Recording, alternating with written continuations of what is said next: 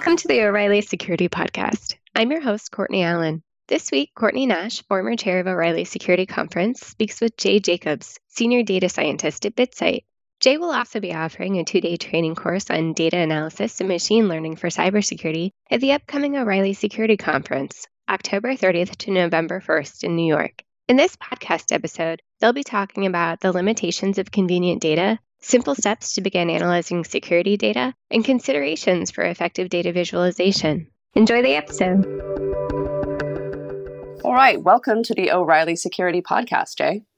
Thank you for having me on. It's a pleasure. I want to start with the same thing I ask everyone uh, because I think it's really it's really informative to see the different pathways that people take into security. Uh, so, how, how did you get into this gig? Oh boy, got to go back quite a few years. Uh, growing up, my my father worked for IBM, and so he would bring home equipment and all sorts of weird things that I'd be able to take apart and, and play around with. And we got our first PC in 1981, so it does go back quite a few years. And um, I immediately loved it. You know, this is back in the days. I think 300 baud modems were the the norm. Nice. And uh, so I started, you know, playing around with it and found uh, BBSs and uh, got into that whole world. And then I figured out how some of the BBSs worked and ways to circumvent some of their, uh, um, I don't know, practices would be the word. Mm-hmm. Uh, and so and just progressed from there. And I got really interested in programming. And um, as a young adult, I wasn't actually working with computers. I was um, bouncing around doing various other things, but I always kept a toe in computers. And then late 20s, I, I started to get into computers as a real job. And uh, by the late 90s, late 1990s, I was doing uh, pen testing. And that wasn't really a term back then. So we yeah. were calling it, you know, tiger teaming and things like that. And it was incredibly immature uh, industry at that point. Um, but from there, I was just completely hooked on security. And, you know, it always starts out to, to break things. Um, and then I just found it was so much more of a challenge to actually prevent other people from breaking things. And that that has just had me hooked ever since. And so I've spent quite a bit of time focusing on things like cryptography. For a while, I thought cryptography was going to save everything because we could encrypt our data and it was perfectly secure. And uh, come to find out, it, oh, those days are the, long gone, right? Yeah, yeah. Well, they they were never here. I was just, uh, uh, you know, wrong. We were young and hopeful. Yeah, exactly. Yeah. Um, I, I mean, the thing you brought up is interesting that that early introduction to from your parents to discovering the BBS thing, like I feel like that's such a similar shared narrative to so many other people I've talked to. Yeah. It's fascinating. But the the piece you mentioned about how more how much more interesting it is to counter the breakers. Yeah. Like talk to me about a little bit more about what I mean, was there one thing that piqued that switch for you or I mean, can you put a finger on it? Um, you know, back back in the the '90s um, and even the early 2000s, uh, there and there still is this notion, the notion of script kiddies, and just these people that were able to grab some type of tool and execute it and do just a tremendous amount of damage without being aware or skilled or talented in any way. And that was very distressing to me that there was this ability to do so much damage with so little knowledge. And so the, the opposite side was to try and stop not only the, the script kiddies and the and the small mistakes like that that had huge impact, but just everybody. I mean, how do we actually manage this incredibly complex infrastructure of systems in such a way that we can do it securely?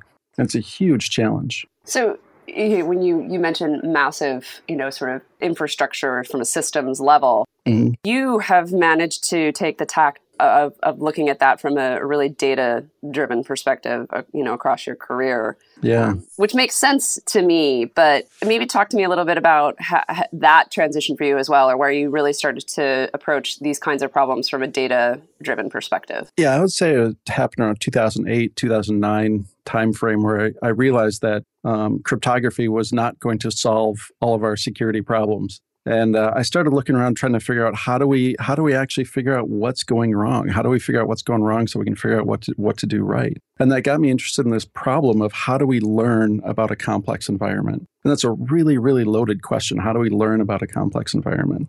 And it comes down to you know this battle between intuition versus uh, whatever you call data analysis, algorithms or computing or analytics or whatever. So it's this intuition versus analytics. And we've been a very intuitively driven uh, industry. You know, yes. pretty much anybody working in security, you've got this. Some people call it faith based, uh, you know, but there's a lot of intuition. We've got a heavy reliance on it. And the challenge with that is in a complex environment, our intuition can be easily tricked and fooled. Uh, and I'm not saying it's not valuable. There's a huge value in intuition and expertise in our industry. But at the same time, if we really want to understand what's going on, we have to take a step back and actually start to collect data and make sense of that data. And that challenge really is what drove me into statistics and some of the other uh, data science areas.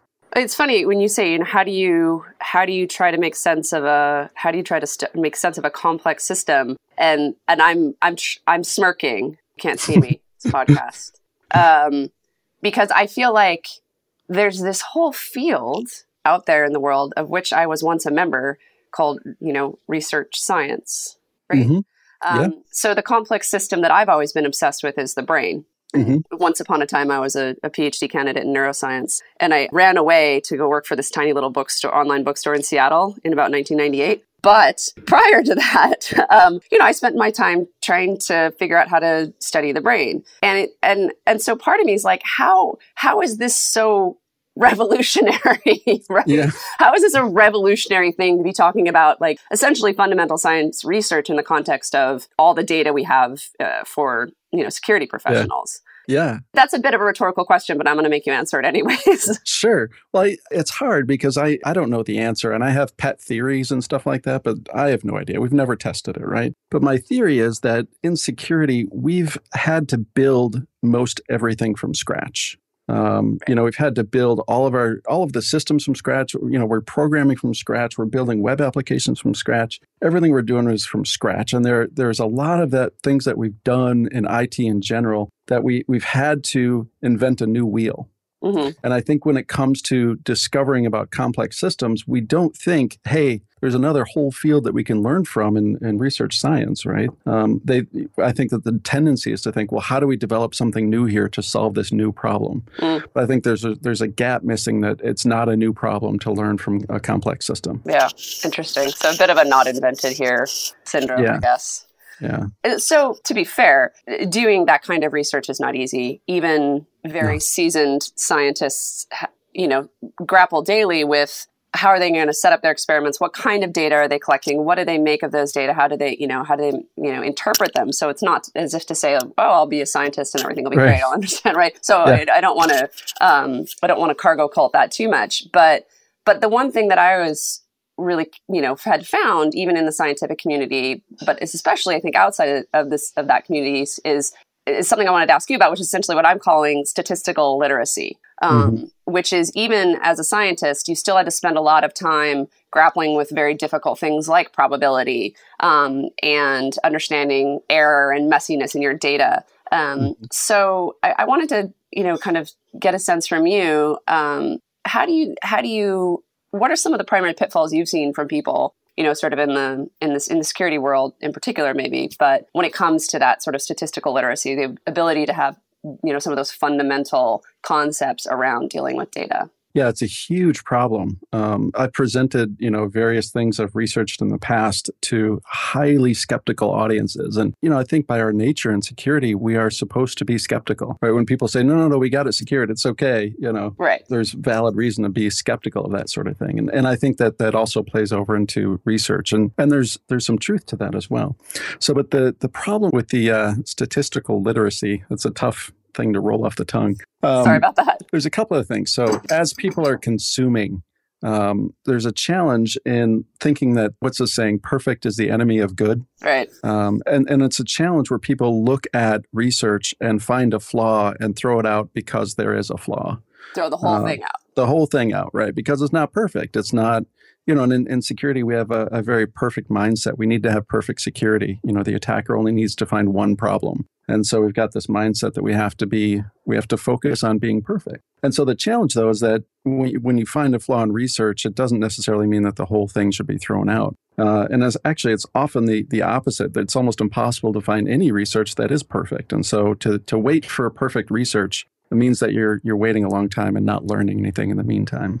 Yeah, I agree with that. So th- that's a messy problem, right? So how does somebody without that kind of research background then approach evaluating non you know non perfect research? How do you then look at something and and and get a sense of what is useful or meaningful or or or you know practical for you from from that research it's it's a really hard thing because when you're when people are producing research in order to um, produce research that helps people understand the context of the research. How much it is, how trustworthy is it? Uh, you know what are the assumptions in there and the limitations and the data collection and all that stuff? In order to communicate that in research it takes a lot of effort I mean, just to, if you read most of the papers, most of the papers are focused on the methodology and describing right. where the data comes from and what it's doing. And so, without that, you know, and, and, when we're talking about the security industry, most of the the popular research is coming from vendors and uh, you know people using this as a marketing tool, mm-hmm. which doesn't mean it's bad. It just means that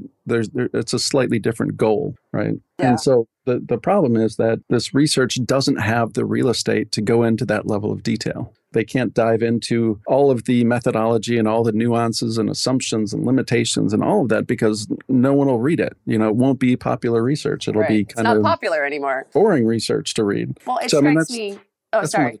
I was just going to say that's just one of the main challenges I think with a lot of the research in our industry. Well, it strikes me that even more so than than standard scientific research, it's not. Is it is it ever reproduced? No, I mean that's I mean that's a huge problem everywhere within science, um, but specifically in security because a lot of this research is done on data that nobody wants to share. Right, and you it's know? and it's. Um, I, I want to talk about that a little bit too. Not only is it data that no one wants to share, but but that data is it's different than the kind of data you would collect in a in a standard scientific study, right? I mean, you have yeah. you have very unusual samples right? Right. Yeah, it's convenient data. It's data that we can get our hands on. And right. so, you know, and, and you see that sometimes in medicine where people will try to study a disease and so they they grab the the patients with that disease in the hospital that they work in or something like that. And there's there's some benefits to doing that. Obviously that the data collection is pretty easy because you get the data that you can get. Um, but at the same time, there's limitations. It may not be representative of the larger population and things like that. So I mean, right away, for most of the research in security, we're dealing with this convenient data problem. So, how do you tackle that?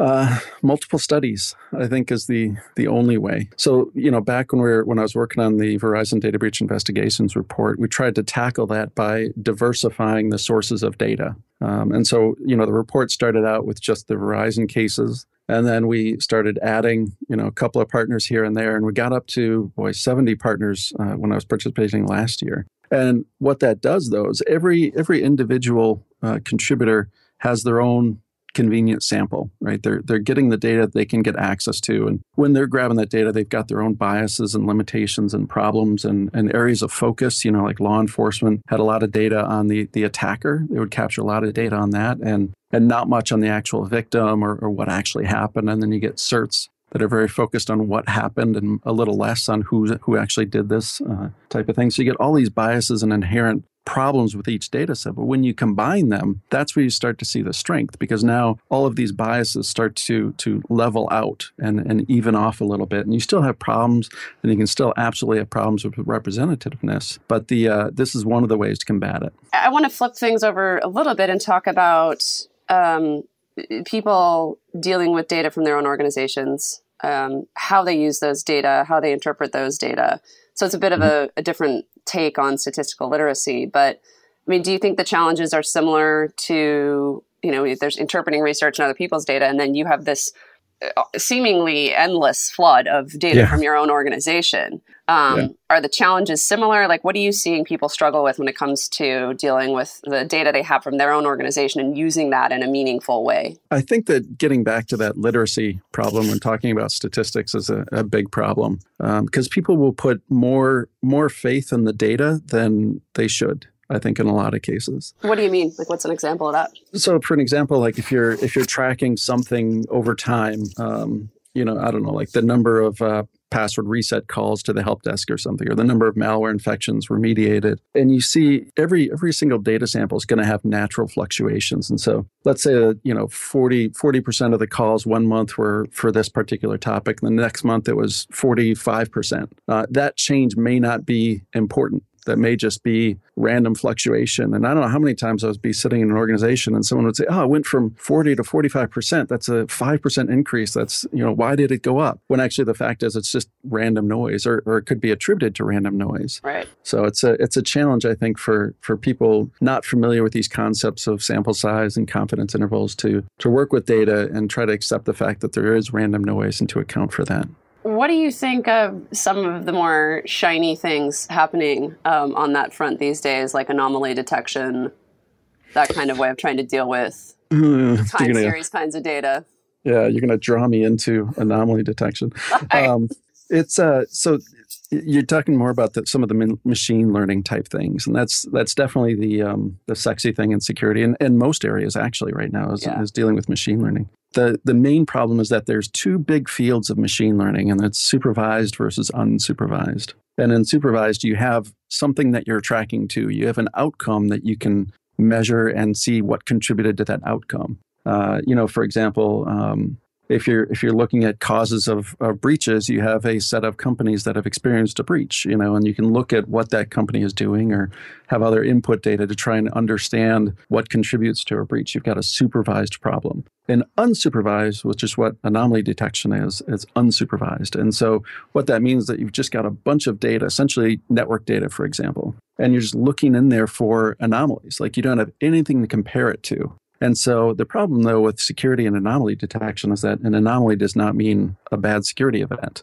It means something is weird. You know, it could have been a, a batch job that runs once a month, or someone had a report to want, run, or someone had to suck down a bunch of data, or you know, just something. Any sort of an anomaly can trigger that. And the, the big problem is that you cannot evaluate a false positive because you have nothing to measure it against. You you have no idea how effective anomaly detection is unless you can go through and say, this one was right, that one was wrong, this one was wrong, this one was right. And that's a very difficult thing to do as opposed to supervised learning where you can say, where you can actually run some training algorithms and say, this is correct, you know, 99% of the time or 80% or whatever it is. So it's very difficult with anomaly detection to say, is this working or not? Right. So, you know, in, instead of chasing the shiny things, um, which is desirable at times or it's tempting. Yeah yeah. What avenues do you recommend for folks who deal with data in you know in a security context on a daily basis? Like, what things should those people be focusing on um, to sort of improve their ability to you know deal with those data, interpret those data, use those in a way that's meaningful to you know to their job and the and the security of their organization? So I think the first step is to just count and collect everything. Um, I think that there's a challenge where people will try to collect only the right things or the things that they think are going to be helpful. Um, and that's been a problem as I go into organizations to work with some of the data they have that they, you know, they kind of screw up on the data collection and only collect things that are that they think would be handy, uh, and they miss some things that are really helpful to analysis. And so just start out counting and collecting everything, even things that you don't think are are countable or collectible. You know, like when when the DBIR started out, a lot of people didn't think that you could, uh, you know, try to put a breach, which is a series of events, into a format that could be conducive to analysis. And so I think that we've got, you know, some areas that we could focus on, like pen testing, red team activity, um, I think that these are areas just ripe for a good data collection effort. Yeah, Etsy's kind of legendary with that, right? You know, their their mantra is is uh, is measure everything, um, and if it moves, graph it. Yeah. I don't know if you've heard that one before. I haven't heard that. That's good. Yeah. yeah. yeah. Okay. So count and measure everything. Yeah. And then so once once you start doing that, so if you're collecting all this data, just do some simple counting. You know, uh, this month I saw X number, and this month I saw Y, and stuff like that. Um, and then you start to move into comparison, right? So you've got this problem of this month I saw this, and this month I saw that. Is that a big change? And and can we talk about that change? That's significant? Do we care? Kind of a thing. Um, and the, the other thing, a lot of people will capture metrics and not actually ask a question like, do we care if it goes up or down? Uh, that's that's sort of a problem. Uh, people collecting convenient data uh, that they collect this data and start graphing it, and nobody really cares. You know. So actually, that kind of goes back to a, a, bigger problem with any research, and that's the research question. So maybe we should have started there actually to talk about the research question. Well, let's start there then. So, in a research question, you just want to identify what what you want to know. Um, and the problem that we have, and most of the things we do, is we'll start with the data, kind of like we did in the conversation where I just said start collecting data. The, a better thing to do is start with a question, and I, I really should have started there. But you know, so if you're if you're working on a red team or doing pen tests or, or whatever it is, just start with the question of you know how more efficient is this versus that, or how many of these activities are we coming across, or you know, I mean, whatever that question is, and try to make it measurable um, and make it that something cares about. Because mm-hmm. um, the problem is that when people start with data, they start graphing it and showing things that actually nobody really cares about. But it's it's data because they started with the data. They they try to figure out what value is in that data. What's super? It's satisfying, right? Look, it I've is. got all these data. Here's a graph. Yeah, like there is a certain satisfaction in that. I mean, I remember when I used to do research, I would have my question that the best moment was when that stuff would start coming out, like churning out. You know, you're writing like, well, I would now you'd write Python scripts, but back when I was doing this, um, well, the first O'Reilly book that I bought was Perl, so I was writing really sexy Perl scripts. Um, but I was so excited when the data would start coming out, you know, and it's sort of you yeah. can get you can almost get sort of caught up in in that piece of it, which doesn't yeah. there's not a lot of meaning there yet. Yeah, no, it's certainly romantic. It's a it's a very very passionate thing when some of these visualizations start to pop off the screen for you. Yeah. So you know, so you you you got to have a hypothesis or a question you want to have answered. Yeah. You collect the data, and then you look at those data, but you may think you're getting into the really nutty part of it, right? Which is the so now you have a question, you have some data, and you're trying to answer that question. Um, yeah. That's not always so easy. Um, no. And I would presume, you know, if you're doing this in the context of sort of security for an organization, you're not like running necessarily like regression analyses or caring about p values, right? Right. So, yeah. I mean, a lot of things can just be answered by counting and comparing. Right. You know, a lot of the questions are just, they they come out really simple. How much have we done this month versus last month, quarter over quarter, whatever it is. You know, you just want to look for where things are and how things are changing over time. So I want to get to the part um, that I think is that I ran into when I I was I started working on some of the A/B testing early on back in the day at Amazon um, because I was working at Amazon and I had a research background. And and what was fascinating to me, what would ha- they're very different now, obviously. So I'm not trying to you know bash on Amazon because I think they they paved the way for sort of modern uh, approach to A/B testing in mm-hmm. in a business you know sort of software context. But you know back then, what would happen is you'd run the experiment, you'd get the data, and then you go present those data to you know management and they don't have any statistical literacy. Probably. You might get lucky, but odds are they don't. And so then you've done all this hard work, you put it to them, and they still they still go by intuition. They're like, eh, yeah, but that's not really what we wanted. So wah, wah. Right. right? Yeah. Well, that's that's part of the benefit of the question up front, you know, because if you can say, "Hey, I want to I want to go study this question," if they say that would be interesting, you know, or maybe they say, "Oh, that, I don't really care." But what if you they know? don't like the results? Right? what do you what do you do then? that that is not a problem with the data. Yeah.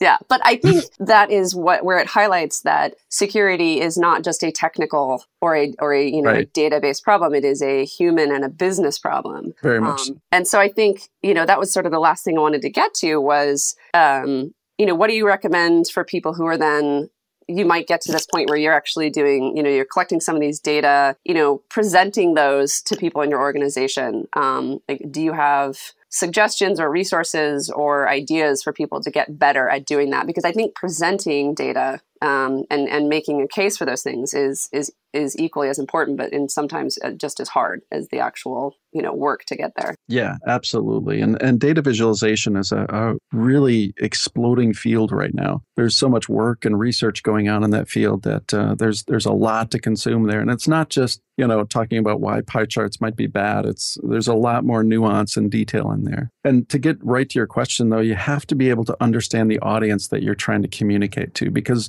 data and communicating data through visualization is just a communication medium like using words or you know other powerpoint presentation whatever it is it's just another medium of communication. And so in there you've got someone encoding a message and you're putting it into this visual and then you transfer it either through a printed page or web document or whatever, and then somebody receiving that and decoding it. And that level of decoding is what you're talking about. You know, for producing something for an analyst working in a, in a SOC, we're going to have a different type of visualization with different types of things that make it easier to decode what they care about versus an executive, yes. where they're going to have a much different level uh, and willingness to work and to understand a visualization. I saw a great presentation at uh, one of the other conferences I run for O'Reilly Velocity. Focuses a lot on sort of high performance web, um, both front end and sort of operation side of things. Um, and the the performance engineers who are, who are obviously obsessed with making things go fast are often tasked with trying to justify the work they want to do to the executives um, because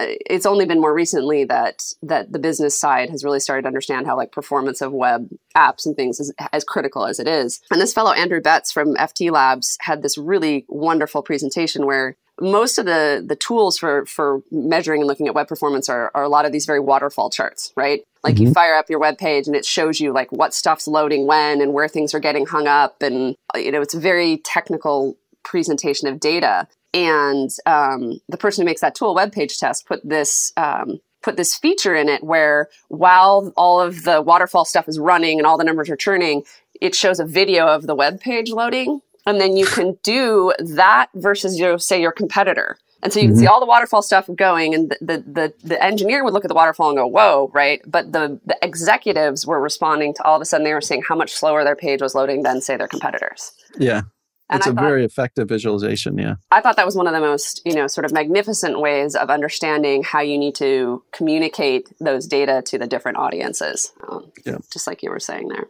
Yeah, absolutely. There's a challenge where there's three things that you try to evaluate. First is, you know, you start with that research question. And then you take that research question, you figure out how does the data that you're able to collect answer that question. And then once you start to communicate that, you try to ask yourself, does that visualization match what the data says? And does it match and answer the question, the original question being asked? And so trying to think of those three parts of that equation that they all have to line up and explain each other and be in line, I think that that helps people then try to communicate easier. Yeah, well, that's really great. So I, I want to wrap up. Um, the the first question of, of, every podcast is how did you get here, um, and the final question is we're doing this conference obviously uh, mm-hmm. for security uh, at O'Reilly, and you, you, know you're one of the program committee members. Um, my co-chair Allison Miller from Google when we started inviting everybody to come and join this program, we realized that we were assembling like the world's greatest security super group ever.